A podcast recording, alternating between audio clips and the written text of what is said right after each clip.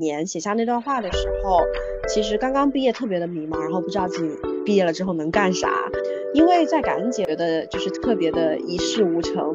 所以就在想说，那到底感恩些什么？很多的一些很美好的关系是足以能够让我称之为家的。觉得这些阿姨特别的厉害，就虽然她们可能不并不知道自己是在做低碳的事情，或者在做可持续的事情。Hello， 大家好，我是明日之路本期的主播易宁。明日之路播客之前邀请过开放的小辉来分享过他们做的有趣活动，没错，就是大家都非常喜欢的第十五期菜市场专题。今天呢，我们邀请到了开放的另外一位伙伴，他叫 Echo。前一段时间呢，他去到了深圳大梅沙搞事情，他做了一场食物智慧的展览，也在当地的社区做了一系列的活动。如果你感兴趣，不妨就往下听。这一期我们会请他来分享一下在这之中发生的有趣故事。我想先请 Echo 来介绍一下自己，可以吗？ Hello， 大家好，我是 Echo， 现在此时此刻正在呃上海。那其实呃我自己兴趣比较丰富多元，就是其实我自己是做用户研究的，一直以来就对青年文化方面就是做了比较多的一些活动啊，然后洞察都有，那在国内外都有。嗯，那现在呢，其实做开放是从二零一九年开始，当时是嗯、呃、觉得心里面有一个小的兴趣点吧，嗯、呃，或者不能这么说，我觉得可能要追溯到更加早之前。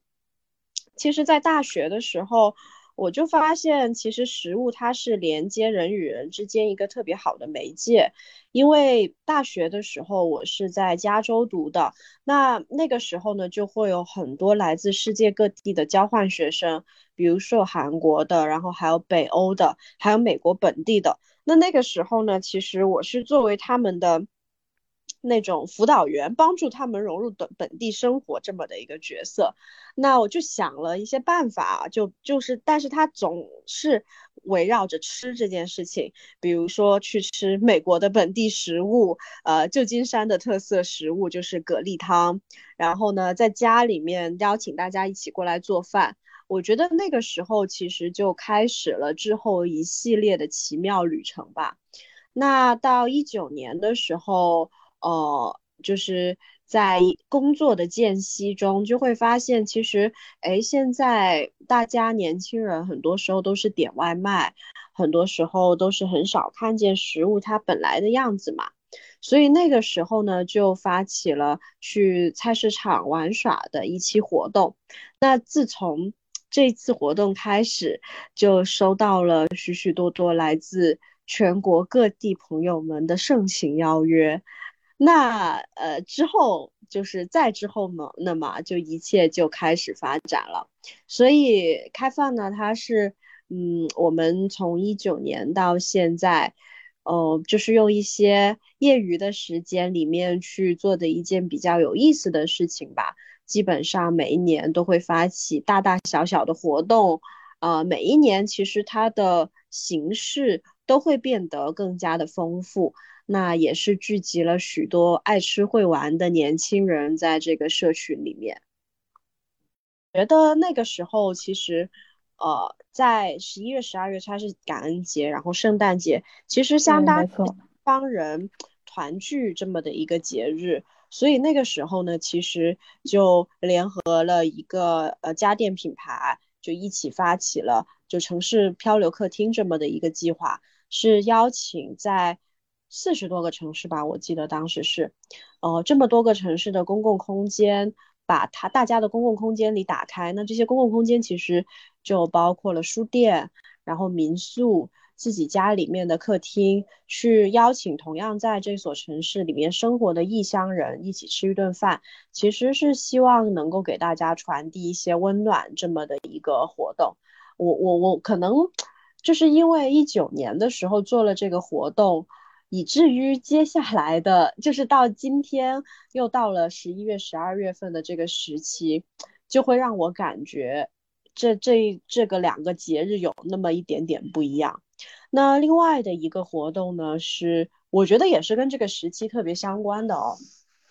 就是呃，在去年的时候我们有做就是第一本杂志，就叫做《回家的诱惑》。呃，我发现其实我们做，因为在感恩节的时候那一年写下那段话的时候，其实刚刚毕业特别的迷茫，然后不知道自己毕业了之后能干啥，因为在感恩节的就是特别的一事无成，所以就在想说那到底感恩些什么呢？呃，以及说那到底自己的那种团圆的感觉是在哪里。那我觉得是到了呃几年后，呃，当在在做这本杂志的时候，突然间回头一看，发现说其实在这几年走过的路里以来，就已经逐渐的去建立起身边的小社区、小社群，以及说是有有很多的一些很美好的关系，是足以能够让我称之为家的。所以就把那时候写下的文字后面又增加了一个美好的结局吧，然后作为了杂志的序言。嗯，这是让我自己觉得两个印象特别深的故事，以及说传递出给别人温暖的一个感觉的案例吧。这有点类似于我们现在年轻人比较多的，我会用城市游牧来形容自己，包括可能在工作的变动上也会比较大，在城市的一个变动上也会比较多。因为然后其实你们想要传递的是一种呃温暖的理念，对吗？呃，其实我们从二零年开始嘛，也提出了一个概念叫做食愈力，就是食物能够去传递出治愈人心的力量，去能够构建起人与人之间有有人情味的一个链接。其实我们特别喜欢烟火气的感觉，就是嗯, 嗯，觉得可能很多时候我们路上的行人擦肩而过，特别是生活在大城市吧，就是北上广深这样子的大城市，就我我自己其实都有生活过。那嗯，会感觉哎，大家的就是就是走在路上，整个人的节奏其实特别的快，呃，然后它有有有很多的互动是少了一些人情味，然后大家每天的生活会被这种忙碌充斥着，从而很少去观察生活中有些什么细微的一些美好的东西。所以其实当我觉得可能想要去鼓励大家回归到自己的附近吧，就这种附近就好像是我们重新又吃到了呃社区里面新开的小小餐厅，然后跟这个餐厅的老板去了解到他的故事，去真的去真真切切的关心身边的每一个人。是的，我记得开放有一期推文里有一段话让我特别感触深的，他是说故事就像是把一颗石子丢进池塘，以石子为中心，通过不同的载体泛起了多层的涟漪，每一个被涟漪触动到的人们，每个被涟漪带动的空间，都在创造着积极的影响力。那我今天上午可能跟 Echo 交流的时候，你也有说到过，感觉这一次我们在大美沙的一个活动已经不能用石子来呃来形容它了，你说更像是一个巨石在你心里留下了很多的感触吧。可以可以，因为在感恩节沙的这个项目其实是去年的去年年底的时候呃，然后万科公益基金会就是跟我们有了一些联系，建立了一些联系，然后呢就希望邀请开饭去到深圳大梅沙社区，因为其实大梅沙社区它呃，一直就成为了深圳碳中和社区的一个试点项目嘛，所以在这里其实也进行了许多的一些创新的实践，例如说是海洋多样生物、海洋生物多样性的保护啊，这样子类型的展览，或者说是一些小型的社区活动等等。那邀请我们过去呢，其实是希望通过食物作为切入点，然后去发掘出，哎，当地有些什么样子的食物，低碳低碳食物智慧是值得。呃，我们被呃，就是是值得更加多居民去学习的，以及说是更加多的社区可以去鼓励更这样子的行为发生的。所以其实就是今年，嗯，大半年的时间吧，我们都在深耕在大梅沙社区的这个项目，呃，去构建出一个具有低碳食愈力的一个社区。那中间其实，嗯，做了许多的事情，其实，呃，它就包括说一开始，我我我觉得中间其实实在是巨石。为什么说是巨石？因为它嗯不同于以往我们做的活动，以前可能是做一个周末的 city walk，或者说是做一个一个月的小小 project 这样子类嗯小石子，呃，它的形式可能很丰富多多彩，然后嗯，做完了就就 finish 了。嗯，但大梅沙的这个项目，其实在我看来，为什么叫做巨石，是因为它是充满挑战的。第一是因嗯为这是以前从来都没有做过的一个项目，第二个是也没有人做过，因为嗯，每个社区它都不一样。就在呃，其实是其实我们放眼到全国，很多人都是在做跟社区相关的事情，但是其实每一个进入社区的方式都是不一样的，就是因地制宜嘛。呃，嗯所以这个其实也是一个难度。然后第三个是，呃，我们其实，在大梅沙就是木有人，就是不，嗯，怎么说呢？呃，我们平常就是在上海，上海是我我我们地盘地头蛇的这样子的感觉。嗯，对，没错，比较熟悉周边的社区和居民，对吧？对对对，比较熟悉，嗯，然后包括各种各样的呃链接呀、资源啊，在上海这边的确都比较熟悉。那在深圳，我们基本上是，嗯，从零建高楼，拔地而起。嗯就是所以，嗯，就是基于以上的种种吧，我觉得到了今天，它就是呃，而且其实它是从四月份，然后一直到十一月份的嘛，就嗯，对，其他就是也也比较长，所以嗯，我觉得它就这就是为什么它是被称作巨石的一个原因。那我觉得也是对于，嗯，就是我觉得可能以前做的项目，它更加多是广度，去了很多的城市，然后呢，嗯波及到很多不同多元化的年轻人，那跟真的住到了这个社区里面。然后去跟当地的居民打交道，以及说是去盘清楚当地的各种各样的利益相关方，这个其实是首次吧，嗯，听说你为了跟居民套近乎，还用上了潮汕话，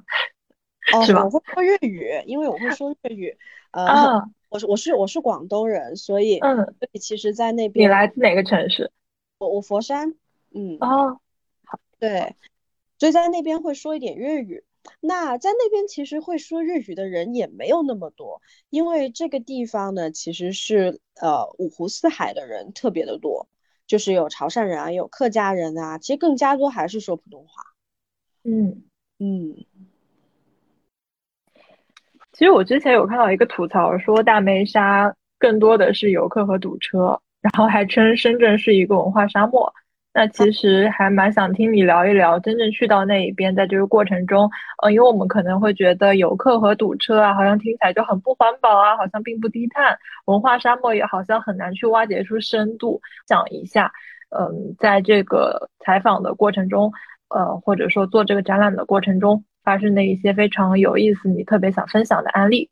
嗯。呃，我觉得无论是文化沙漠啊，然后堵车什么的，这些它其实是，嗯、它一一个是呃一个堵车，它的确是客观事实，这是我没有办法改变的。真的啊，然嗯后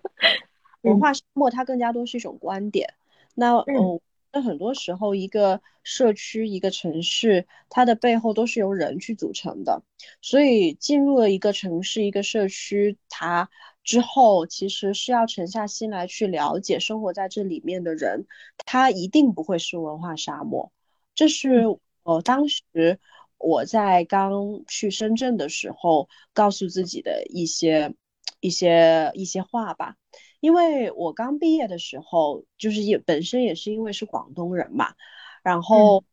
就曾经去过深圳找工作，然后呢，这经历其实并不是非常的愉快，呃，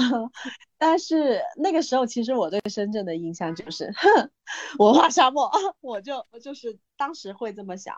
但是一切出现转折的其实是呃，当时跟我一起租房子的那那那个合租的室友，其实我们一起经常呃煮火锅吃，所以我渐渐的会感受到了它城市背后的人情味。那这次来到大梅沙其实也是一样的，因为做社区、做食物，去挖掘它背后的食物智慧，那就是要去跟人建立关系。那呃，我举个例子，其实本地它的潮汕人特别的多嘛，那受潮汕人就是潮汕文化影响其实也非常的重。那我还记得当时在五月份端午节的时候做的第一场活动其实就是包粽子。那包粽子呢，其实听起来非常的简单，但实际上它背后又有很多很多很多的层次。因为首先其实全国各地每个地方的粽子它都不一样，然后呢我就产生了好奇，那大梅沙它的粽子是有没有一些跟别的地方不一样的不一样的点。所以当时就直接跟着村里面的一群阿姨，她们其实是村里面很活跃的阿姨啊，我后来发现、嗯什么唱山歌啊，什么舞台表演啊，他们都会去的成群结队的。那我就跟着他们去学习包粽子，就去到他们家里面，而且他每天早上的那个大的蒸汽锅突突突的声音就是在我窗子下面，就是都能听得到，因为我其实直接住到村里面了嘛。那嗯，一个呢是我发现他包粽子是会用当地的山上面的叶子去包的，就当地有座山叫做梅沙尖。那梅沙尖呢、嗯、其实在二三十年前是乱石丛生，据他们说非常的陡峭、嗯、就爬上去就会身上有很多的伤那种。那由此专门衍生出来的一种新型职业对于我来说挺新型的，就是专门爬上山去摘粽叶的职业的这种人，就是有这种活儿，每逢端午节都会有这种活儿。那呃，这些阿姨们呢，就会从这个上山的人手上去买下大批的粽叶，然后呢就回家去擦粽叶，去清洗，呃，然后呢还要放到呃，就是各种各样的工序吧。那呃，第二个让我觉得记忆挺犹新的点是，但我就是开始去学习包粽子的一些技法哦。嗯，那其中的一个是在这些粽叶在处理的过程当中，其实中间它会裂开，有一些粽叶它会裂开的。那照我之前的想，那裂开是不是就不能要了？呃，反正这些粽叶也也不便，也不也不是很贵哦。呃，不就是山上长出来的吗？我是这么想的，但是这些阿姨就会跟我说，其实中间裂开的粽叶，你依然可以把它作为一个加固的作用，就是把一片小的粽叶，再加上这中间有一个裂开的粽叶叠起来，其实就变成了一片完整的粽叶。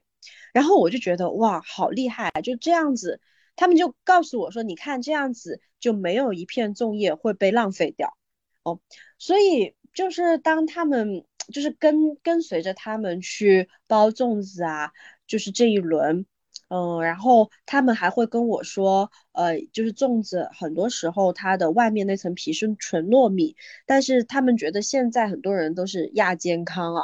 高血压的，嗯、所以就换成了五谷杂粮。然后呢，粽有些粽子他们中间会放那个猪肉嘛。那他们就用一层绿豆沙去裹住这个猪猪肉，这样子吃进口里面的就肥而不腻。哦，我就觉得这些阿姨特别的厉害，就虽然他们可能不并不知道自己是在做低碳的事情或者在做可持续的事情，但是在我看来，其实这些都是跟可持续相关的实践。所以这个故事其实在最后展览的呃时候就。就是我们把这些粽子的原材料，然后把阿姨们的故事还有照片，包粽子的过程就全部都展示给大家。好像这个案例可以让我比较全面的感受到食物智慧是一件什么事情，就是会做茶果啊、嗯、艾板啊，这些其实都是因为这群阿姨里面有的是客家人，有的是潮汕人，那他们会可能我觉得是他们养有有了这么的一圈朋友，而且他们很喜欢去一起做一些事情，去丰富自己的业余生活。所以所以的话呢，就是呃，无论是潮汕的习俗也好，还是客家的习俗也好，在这个地方他们都会去做这些，呃，这些茶点。嗯，我觉得他们也都还挺厉害的，这是这是其中的一个。嗯，然后你刚刚有讲到一个杂粮米的一个事情，让我联想到你的另一个和米相关的故事，好像是当地有会把米再收集起来再晒的这样一个行为，是吗？哦，这个故事啊，这个故事其实这个故事我当时其实看了挺好奇的，我就觉得说，哎，米米饭再收集起来，发现挖掘这个故事的过程是怎么样的？哦，这个我可以分享一下挖掘这个故事的过程，因为最终这个收集起来再晒的这件事情的结果其实是很 simple 的一个动机，但我最后再揭晓。呃，嗯、这个过程其实哦，我要想想怎么说，非常的有意思。呃，因为我其实在做这件事情的过程当中，非常非常需要有更加多人来加入。哦，因为一个人去到那边其实是非常孤独的，而且，嗯，不知道从何开始做起，就一开万事开头难嘛，而且是也遭遇了呃一些拒绝跟一些不理解吧，就是大家就会觉得，哎，你一个小姑娘，你你想过来干什么？你想要采访我？你是想要刺探我的商业机密吗？就会。怀疑，而且大家都不知道我具体是干什么的，就是就是就是所以就会有种不信任感，而且我本来是个外来人嘛，所以当时其实呢就有一个比较有意思，想了一个比较有意思的方式，就是呃其实大家就是嗯这个社区其实以前是四通八达的，但是呢，呃，因为管控的原因吧，它就只剩下了一个出入口了。所以呢，其实当地的那个活力就肯定就相比起之前就没有那么的活跃，而且人人也比较少了一些了嘛。所以我就觉得可以引入一些当地的年轻力量，以及说是周边的年轻力量来帮助我一起去了解本地社区居民的故事，有一个很有一个很有活力的交互。所以呢，就设计了一个互动，就是叫做呃大梅沙的食物故事交换。这个其实是起源于当去年开饭做的一个行为艺术活动吧，是呃通过食物去交换故事这么的一种玩法。那在也是端午节前后。呃，端午，呃，然后呢，我们就有一帮来自珠海的朋友，呃，他们非常非常的年轻可爱，充满活力，那就来到了大梅沙社区，带着他们来自自己家乡的特产，然后呢，就走到社区里面各个角落去跟本地人进行互动，然后呢，去用食物去交换大家的故事，这样子的方式，去了水果店，去了居民的家里面。去了，哎呀，实在是太多太多居民的家里面，然后最后我们聚集在一个藏茶馆去分享所有的故事，这样子。啊，我背后有些杂音，会不会有有关系？没关系，可以这样子啊。哦，好的，嗯，那最后它等于其实是一个破冰的过程，对吗？对对对对，其实是相当于是、嗯、呃，由我一个人一下子成了个十倍。就是，呃，去做这件事情，然后去更加快速的了解这个社区有些什么样子的历史，大家对于食物，呃，大家对于自己生活有一些什么样子的想法，就是呃，因为我们很多时候可能生活在自己原来熟悉的地方跟城市，就很少。就是重新的一种新的视角去发现社区的有意思的地方，或者说是美好的地方。所以当这群珠海的朋友过来这里，去以非常好奇的眼，就是双眼去发现一个社区的时候，其实是非常具有力量的。就因为我们要去跟别人搭讪嘛，那时候，嗯，呃，那就那就是用各种各样的方式去打开话匣子。比如说看到人家门口有棵龙眼树，就会说，哎，你这个龙眼树种了多久了，就是去去搭讪，去嗯去了解这个人背后的故事。呃，那再比如说就是我们在就是村里面的大榕树下去跟小孩子去玩，然后去了解，哎，小孩子喜欢吃什么，再去了解他家来了这个社区有多久，那呃就是有没有一些什么样子的心路历程的变化等等。嗯，所以嗯，最后揭晓就是米饭呃有有有拿出来晒，这个其实是那个家人给他们的狗狗吃的。哦，当天其实是你们进行了一个聚餐，是这样子吗？呃，不只是聚餐吧，其实是进行了这整个的活动。然后有一些剩余的米饭是吧？哦，没有没有，是那个家人，就是呃，我们通过这个活动，然后走到了一个居民家里面，然后在这个居民家里面就会发现把这些米饭拿出来晾晒，那拿出来晾晒就是问了之后才会发现说，哦，其实是给他们家的狗狗吃的。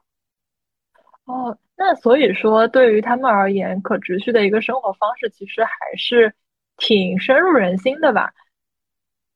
然后你们其实应该也是带着一种说想要更多的去推广可持续和碳中和的这样一个目的而去的，是这样子吗？我觉得其实除了这点之外，我们更加多是想要去发掘这个社区里面有没有一些能够让人向往的一些点。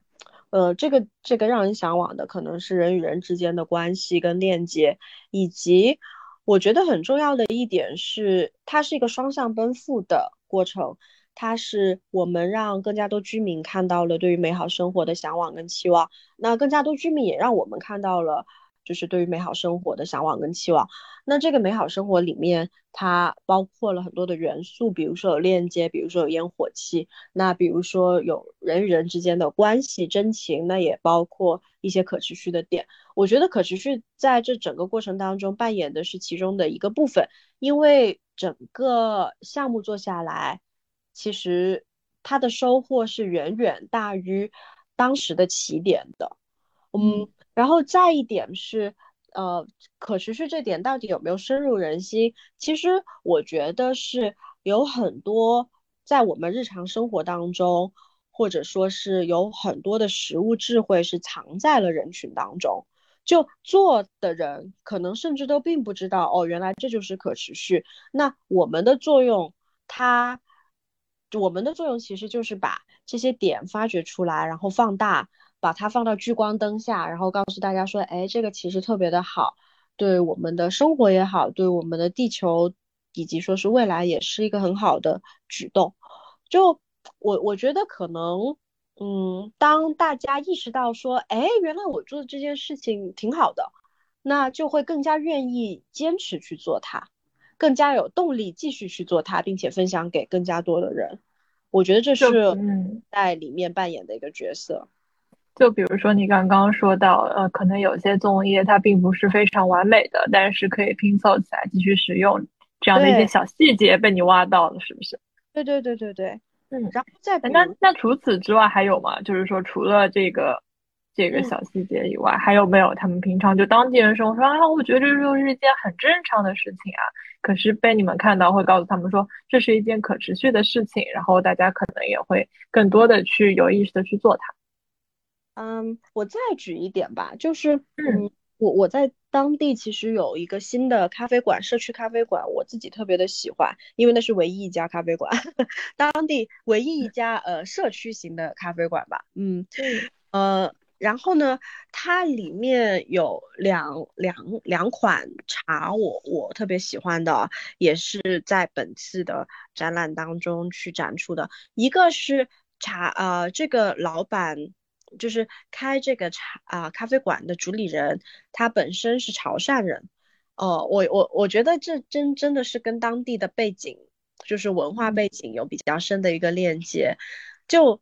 呃，他其实本来在深圳的市区做的还嗯挺厉害的一个姑娘，那就来到了大梅沙，就呃开一个小的咖啡馆，其实想要过一些比较安静一点的生活嘛，那。潮汕有一个很出名的食材叫做腌咸柠檬，就很多潮汕人在家里面自己都会做、嗯、自制的。嗯，那呃他们呢所以呢他就是在自己的咖啡馆里面直接上了腌咸柠檬的水果茶。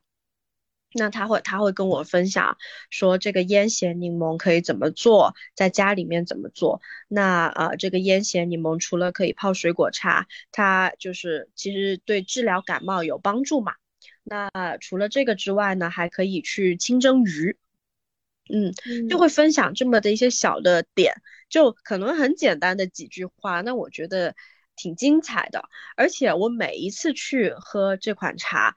它的配方都不一样因为它会根据当季的水果去挑水果，去挑这个茶的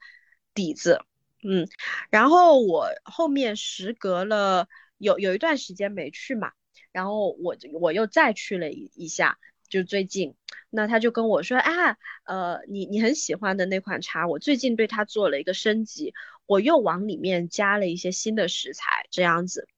所以其实是一个呃潮汕文化里面，潮汕人里面，他们腌咸柠檬的这个点，就是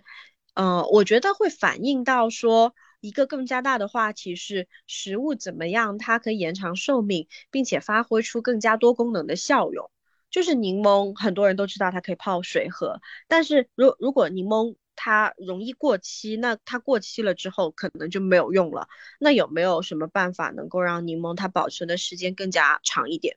就就像是水果可以做果酱一样，那柠檬它也可以变成腌咸柠檬，它这样子就会发挥出更加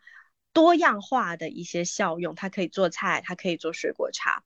就我觉得是背后有这么的一个话题。那所以其实我们呃做的其中的一个社区活动，也是邀请了当地的一些年纪比较大的居民们，然后呢以及说刚刚搬进来这个社区里面刚刚毕业的学生进行了一个交流。那有一些居民呢就会告诉我们说，哎，你们知道吗，其实榴莲它除了肉可以吃之外，它的榴莲壳也可以拿来煲猪骨汤。哦，这个知识我真的是在那天才知道的，所以当中也有很多很神奇的一些小发现。那你后来有去尝一下用榴莲壳煲的猪骨汤吗？还没没有是吗？那咸柠檬蒸的鱼呢？蒸鱼蒸鱼其实在那边有吃。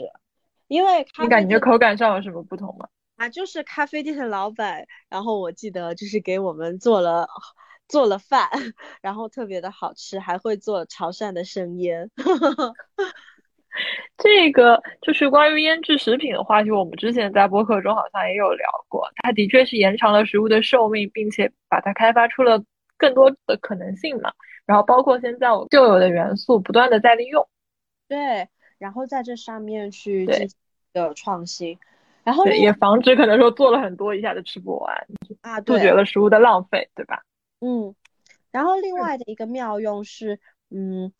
我看它的咖啡咖啡馆里面还有叫做咖啡果皮茶，这个是我可能之前没有喝过，我不知道现在上海有没有，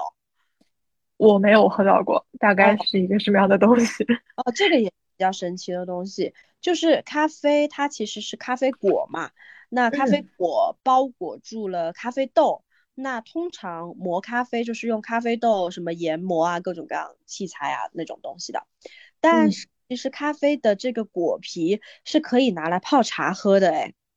这其实是、啊、就是西就是我忘记了是哪一个国家的人发现了有这样子的妙用。那回到这个咖啡馆哦，因为呃这个主理人的老板娘，呃这这个主理人，嗯，她其实呃拿豆子啊都是跟她在云南的朋友那边去去拿的，然后呢也是她的云南的朋友就跟她分享了哦还有这么的一种喝法，所以呢她就把这个喝法就带到了就是就是大梅沙社区里面，然后也分享给大家。就我第一次喝这个茶的时候，她就说其实。当他觉得就是身体不是很舒服的时候，他都会喝咖啡果皮茶，因为味道有点像是红枣，就是甜甜的、啊、红枣口感，然后喝下去感觉身体特别的舒服。所以呢就是当他觉得嗯不是很舒服不是很顺的时候呢，都会泡一杯来喝。所以我后面其实在展览里面呢也也有写，在活动里面呢其实也邀请了他跟大家分享这两款的茶饮。那结果结果这次在展览的期间，就是大家看了都想去喝，但是他已经卖空了。嗯，所以说其实当地有一些居民是不知道这种喝法的，是吗？对对对对，我觉得更咖啡它更加多是一些年轻的生活方式吧。然后自从了这个咖啡馆开了之后，当地其实有一批年轻的居民刚刚搬进去这个社区嘛，所以呢、嗯、他们喜欢来到这个咖啡馆里面去坐着，去就是在那边放松。嗯，感觉他们那边的生活状态也好松弛呀。是的是的，所以说你应该也在那边招募到了一些志愿者朋友是吗？啊，非常非常多的朋友在那边，在在在在这段时间里面。嗯，有没有小故事可以分享？因为你做开放的一个初衷也是因为一些温暖和一种家的感觉，那可能这些青年人也是刚到这一个社区，你跟他们有没有产生一些很奇妙的连接感？哦，呃，我我我想要说一说两个吧，就是这两个。好呀好呀。年龄差非常大的，嗯、呃，我先说这个，呃，应该是他零零后，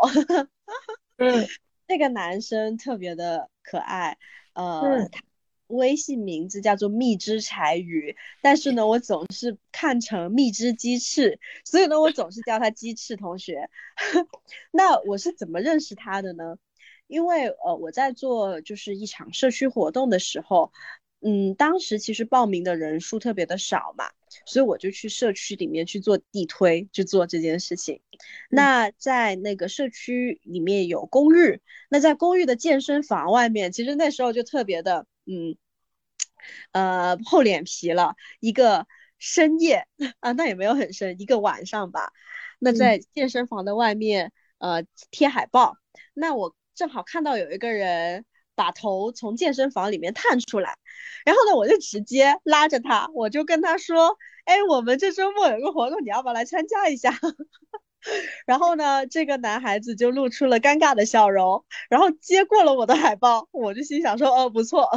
我就说就是可以扫码报名这样子。那没想到他其实真的扫码报名了哦，那、嗯、呃也没想到他又带了一个朋友来，所以那天其实那个活动他也很积极的参与啊什么的。那这次做展览的时候，我就心想说，哎，这个男生能不能叫过来帮个忙搭把手？因为我们其实当时展览很多的物料，因为各个地方它的物流有些是直接停掉了，呃，所以整个的情况就非常的。非常的有呃有有压力吧，就每天都有新的物料进来，每天都有新的物料进来，或者嗯这个这个时间都非常的不统一，也也非常的需要有人能够帮忙嘛，嗯，所以呢，我就心想说，哎，这个男生可不可以过来帮忙？给他发了一条信息，他就说，哦，可以的，没问题的，他每天晚上就是下了班了之后都可以。他他其实还在做实习，那就是下班了之后呢都可以过来。于是就是做展览的这两周吧，两周多，他其实基本上是每一天都在帮忙，从搭建，从爬上爬下，爬梯子，吹气球，然后搬物料，然后再到他其实是把物料全部物料接上车，然后最后一天再把全部物料拆下来送给社区，并且去把剩余的物料送走的人。就这个男生其实让我特别的感动，因为嗯，就是当我们就是展览开幕了之后，稍微能够喘口气了，他就看到我们在吃晚饭有有一天，然后呢就还特地跑过来说，哎，要不要帮忙？然后我们还把很大胆的把一个巨大无比的展览海报就挂在了他家的窗户底下，然后还让他自己上去挂。所以中间其实发生了嗯挺多有趣的回忆的，而且特别特别感谢这个男生。然后另外的一个是呃年年纪差一下子要拉到五十五岁的一位志愿者。嗯，对，这哦，个五十我五岁应该是大概是在是几六零后对六零后，六零后。啊，六零后和零零后其实差是很的多。啊，是的，就嗯是这个大哥，他其实跟我的爸爸都有差不多年纪大了。嗯那嗯，这个大哥他其实是第一次就在包粽子的活动的时候，从早上应该是九点多钟，然后呢就到现场帮忙去呃布置场地，然后去去。嗯，做横幅。当天其实天气特别的恶劣，就是那种阵雨，那我印象特别深刻的是，呃，场地它是一个露天的场地，它有那种很大的伞，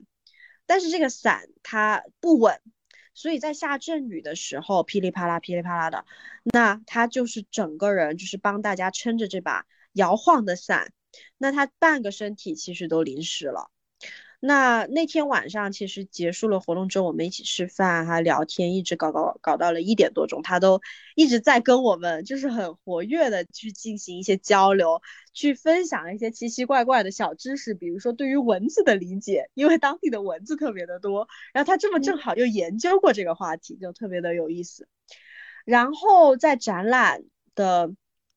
开，就是在展览的其中一天，他大老远，他其实平常住的地方其实离这个社区还蛮远的，他大老远跑过来，起码是一个多小时、两个小时吧。那就是从他带着的包，其实就是我们当天包粽子的时候用的包，然后再加上从包里面掏出了咖啡，是他嗯自己亲手做的冷萃液，里面加了，嗯，就是他自己去呃调制的配方。然后呢，我们就搬了一个小桌子在外面，他还带了搅拌机，在外面给我们调咖啡喝。哦，嗯而且他还会向周边的社区去借水，所以这个就是为了就是就是为了给我们的工作人员做咖啡，所以这个其实也是特别感动的一个志愿者的故事。我听完这两个故事，其实比较大的感触是我感觉到，呃，其实像呃义务的来帮忙，或者说做志愿这样的一种形式，然后包括说，呃，我们人与人之间自发的去做一些分享的一个行为，代替了购买和代替了一些城市当中的物流的这样一些行动，看上去好像说只是一些人情故事，但事实上，它对于呃一个碳中和啊可能说可持续的一个理念的一个推广，还是有很大的作用的。对，我觉得背后的就是多分享。嗯，对，我记得其实我们又做了另外的一场活动，叫做闲置食物交换，就是嗯希望大家能够把家里面呃囤的食物或者说是不喜欢的食物就拿出来，在社区里面进行流通。因为我发现，其实在上海春天的时候，在上海这样子的一个所谓的风潮开始兴起了嘛，就大家可嗯能也简单在电梯间里面就摆一个小桌子去换，用可乐能够换到什么什么水果之类的。受到了这个的启发，那就嗯想要把这样子的方式在深圳去玩儿一遍。那在深圳玩儿的时候呢，呃，就会发现，哎，其实有很多的那种爷爷奶奶辈的人，他们给自己的孙子很喜欢买零食，但是嗯呢，可能会遇到，哎呀，孙子不太喜欢这个口味的情况，所以呢，他们就会拿这样子的东西出来换。那也许一家人，一个孙子就是一个小孩不喜欢的，可能是另外一个小孩喜欢的。哦，所以中间就会有这么的一个流通跟传递。那这个活动我们又在一个就是隔了一天又办了一次，那第二次呢更加多是小朋友全部都拿出零食出来换了，所以这个也让我看到了不同代，就是第一次活动是爷爷奶奶这个代这这一这个辈代际的年这个代年际的呃人。年长的人，对，然后呢，第二次呢是小朋友拿零食出来换，就是就会发现说，其实食物真的能够去串联起不同代际的呃链接。而且我印象中你们的一个展览的地点是一棵榕树下，是吗？这是一个集合地点，好像是你们设对计了一条旅行的路线，始发地是在这棵榕树下，是吧？对对对对，然后我们会去到榕树旁边的展览场馆，然后也会去到社区里面的一些店，以及说是一些呃居民的家里面。嗯，因为在感，嗯，刚刚你描述给我的场景，就让我非常想 cue 一下罗大佑的《童年》这一首歌。对，因为整一个画面都会觉得说，你可能小孩和老人他都是本能的和自发的去做一些食物的一个交换。这个社区里面待了一段时间之后，最大的收获还是这些人与人之间的关系，这是对于我来说一份非常宝贵的礼物吧。就是无论我想起当地的居民们，嗯，就是我记得中间有一次呃，我中间就是回了一趟家，然后呢又回到了这个社区。那我一进到这个村口，然后大家就会说啊，给你塞月饼啊，要不要喝茶啊，就是各种各样的东西，嗯，就是塞过来。嗯，然后呢也会去问我的爸爸妈妈怎么样。我我其中有一个阿姨，我我我其实是采访她嘛，她在她是在社区里面种菜的一个阿姨。那展览期间，嗯，她每天都会过来煲姜茶给我们工作人员喝。那有一次呢，这个阿姨其实是不识字的，那他用手机，他每次呢都会给我发语音的微信，就是问好。然后有一次有一天我突然间就发现他的手机上面，他就给我看他的手机嘛，就是在那边滑一些东西啊。呃我我就突然间发现在他的微信上面，其实我就变成了他的置顶。这个是特别的感动的一幕，就我没有想过哦，呃，就是他跟我发这些问候，其实非常的简单。他就说啊，我们这边又下雨了，你那边冷不冷啊？呃，你那边今天吃了些什么呀？你的家里面还好吗？我想看看你的家里面是什么样子的。他这个阿姨，她其实住的地方非常非常的窄小，但是她整个的精神就是特别的打动我。而且就是这种情感的链接让我特别的感动吧，所以这是嗯收获了非常的多。哎呀，不然有点词穷，就还沉浸在这个阿姨的故事当中。嗯，所以她也是有跟你们一起参与布展吗？这个阿姨，嗯，她的故事其实是在她在社区里面种菜，哦，然后其实都非常的简单，但她会用西瓜皮去堆肥。哦哦，而且她其实是广西人嘛，所以在展览的过程当中，她的她还会做那种广西的小黄瓜给我们吃，就是用广西的做法，嗯，我也不知道是怎么做的，就是酸酸甜甜的。广西的小黄瓜。开黄不一样，他就说是我自己的做法，然后我的媳妇都很爱吃。因为其实我们把这个阿姨的故事放到了呃三楼一整面的墙上，那一开始当他看到自己的照片被放得那么大的时候，他就说哎呀我好丑的，我不好看。但当他走进了这个照片的时候，他就很骄傲的去指给身边的人看，说你看每张照片都有我。我相信这个展览它可能只是存在了两个星期，但它对于这个阿姨来说意义是很大的，因为她可能虽然不识字哦，但最后其实是我把她就是写她的故事，这些她的照片全部都又送给了她。哦，然后也把就是他写他的这个故事，就是帮他转发给了他的儿媳妇，哦，然后以及说是他的女儿，他远在广西的女儿去看到。嗯，我觉得也是让他嗯感受到了自己被看见的一个过程吧。嗯。哎，那最后那个展览的效果你觉得还不错吗？来看的大部分是年轻人还是年长的人？哦，这个中间我们又做了一件非常有意思的事情，就是一开始我们嗯每天晚上布展亮着灯的时候，有非常多的居民在外面围观，但是大家不敢进来看，嗯，就除了小孩子比较无拘无束之外哦，嗯。然后我就我们就当时就想说啊，是不是因为还没有布好，所以他们就不进来看。那结果呢，开幕式完了之后那一天都好像当地的居民都不会怎么进来看，反而是呃外面的嗯人会就是进来看一下什么，就是他们本身也是来大梅沙旅游的旅客，对，是这个意思吗？然后我们就那天开了个会、嗯、我们就说这到底是为什么，于是我们就想了一招、嗯、绝了我们觉得我们我们于是就是在展览馆的外面贴了非常简单的大字，写着免费参观请进。我们贴满了三百六十度，贴满了整个展馆，一楼二楼的入口全部都贴满了。结果当我们贴了这个之后，这周边的居民，这些观望的人就说，哎，早说嘛然后他们就噔噔噔跑上去看了。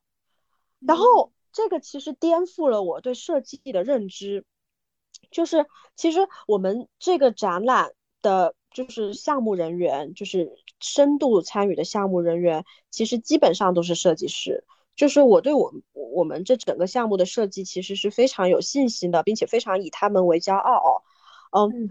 但我我觉得在那一天的时候让我重新认识了设计，就是真正的设计其实是需要考虑能不能够被当地的人所接受的，就是我这些物料，我这些设计做的很好看，它的确是很好看的，但是为什么这些居民不会愿意进来看？当时其实就是在这个点上进行琢磨。那当我们很简单的就是把这四个免费参观请进这四个大字 deliver 出去了之后，大家接受到了这个信息就进来了，而且这个效果其实越来越好越来越好，因为有一位金链子的大哥看起来特别的凶狠，但他其实是个内心铁汉柔情的那种、嗯、他还会去做我们的宣传者，就是主动的口碑传播、嗯、就邀请这些在大榕树下乘凉的大叔们，就说哎，社区宣传免费的，进去看一下嘛，反正你又没事做让他们去分享这样子的事情。那第二件特别绝的事情呢，是在这个大榕树下面新开了一家理发店，那这个理发店的老板他就会有个大喇叭，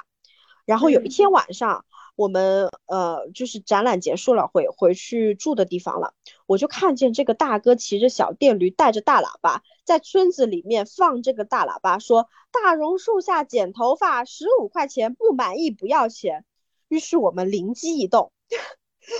因为在村子里面其实嗯，我觉得我们的宣传力度其实还不够，那不如就借助这样子的方式去再进行一波强烈的宣传。所以呢我们就去跟这个大哥搭讪，勾搭这位大哥，理发店的大哥，去借了这个喇叭借了这个喇叭对，去录音，就是我我们志愿者里面有一位是老师，我们专门请了这个老师去录音，然后说大榕树下社区展览看展有礼，最后两天就是我们录了一个口条，然后请这个大哥骑上小电驴，带上他的呃就是大喇叭，在这个社区里面溜达。这一招果然非常的有效，就是这两个小的故事真是让一个是让我重新理解了设计，第二个是重新颠覆了我对品牌宣传的这件事情。因为以前在上海其实我做品牌出来的嘛，我做了很多品牌宣传、嗯、然后视觉效果什么曝光量都很多，就是数据上都漂漂亮亮的，但是这次我觉得是我做过最厉害的一次品牌宣传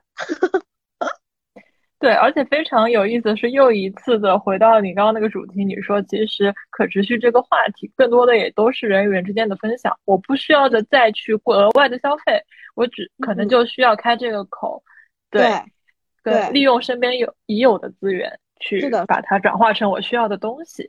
而且可能在一个旅游的一个城市、嗯、可能大家都会，哪怕自己身为一个在地居民也都不太敢想象说我这里有一些很好的东西可以分享给我，但是他又不需要消费。嗯，是的是的，嗯，还挺有意思的。来这边参加的志愿者我们都会说欢迎来到社牛培训班社牛培训班。嗯。好的呀，哎，那你做完这一期活动还有什么感悟吗？或者说想下次做得更好的？那么顺带可能也就引出我们来聊一聊开放后续对于可持续这个话题有没有想做的一些新的东西吧。感悟就是，嗯，我觉得，嗯，特别是结合起，嗯，整个时代背景，就是我觉得大家其实，嗯，这是一个什么那个谁那个什么某某欧洲名姐名大文豪说什么，这是最好的时代，这也是最坏的时代，这这个 quote 狄更斯，哎哎哎哎，就是我觉得在这个时代里面，它有很多不不尽如人意的事情在发生，但它同时也有一些很真实的美好，它依然是存在着的。一个是对于社区的这件事情，在社区里面做了这么多，我觉得还是回到嗯，我们希望能够给这个社区里面的人去创造出一种更加美好的向往以及愿景。因为，嗯，我还记得刚刚进入社区的时候，其实跟其中的一些居民聊，他们会觉得，呃，没有一些希望，哦，就是因为种种的原因，然后会觉得很失落，因为可能经济也不是很好啊，没有生意做什么的。但是在走的时候，也让我很感动的是，就是，就是他们觉得失望的同时，但他们依然在努力着。努力生活着，他们一家人也是通过这么难的时候团结到了一起，嗯，然后在一个小的地方努力的生活，呃，其中的一个店，他两兄弟开的店，他的弟弟其实以前特别喜欢在外面闯荡，但为了家里面就是一起去经营，那他就回到了自己的家里面。我我其实每一次经过他们的店，都会被这样子的。就是这种情谊所打动，呃，所以我觉得也是通过这整个项目做下来，去看到了它其实有，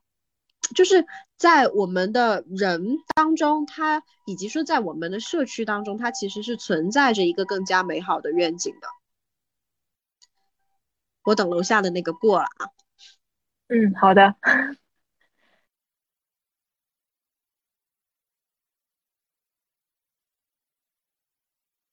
嗯嗯，然后另外的一个是就是心存善意跟美好吧，然后另外的一个是我觉得感触特别深的是想要更加用心跟努力的去关爱身边的力所能及的人哦，因为呃比如说可持续或者低碳这些东西其实听上去非常的宏大，但它可以。但它也可以是一些我们日常生活中就可以去做的事情，去产生的行动，去真的把爱跟善意跟关怀去传递给我们身边能够触达到的人，嗯，所以这个其实是给我的打动是最大的。嗯、呃，至于之后明年做什么，我觉得是保持着一个更加开放的可能性吧。就是我也希望，我也非常的期待看到明年有更加多美好的事情发生，就无论是对于社区的探索也好，还是呃我们继续往下再去做一些事情也好。今年其实除了大梅沙项目之外，我们也在也也出了《回家的诱惑二》这本杂志，然后也做了许许多多特别好玩的活动。那比如说是第一次跟即兴戏剧相结合，那比如说第一次跟餐厅一起去研发菜单这样子的事情，我觉得有更加多意料之外的可能性。呃，但我觉得其中的这些主旨它不会变，它只会有更多这些爱跟善意，它也会通过这个社群跟这个组织去去散发，去去传播出来更多的。对的，我可能每日读书会啊之类的内容，就是把这样一些东西很日常的融入到朋友们或者说身边的附近的人的生活当中吧。嗯，也期待我们明年可能有更多的一起玩的机会。期待期待。那么我们今天的节目就到这儿了，很高兴 Echo 为我们带来了一些可持续相关的新理念、新话题。同时为我们带来了那么多温暖的故事。希望这一期播客能够陪伴你度过一个寒冷的夜晚。很高兴看到明日之路和我们的伙伴开放，都在不断的探索食物的边界。《回家的诱惑》杂志二最近也是火出圈来了，感兴趣的朋友可以在开放的公众号搜索到它。同时呢，明日之路也在开启一些线下的读书活动，感兴趣的话可以在公众号查看相关推文哦。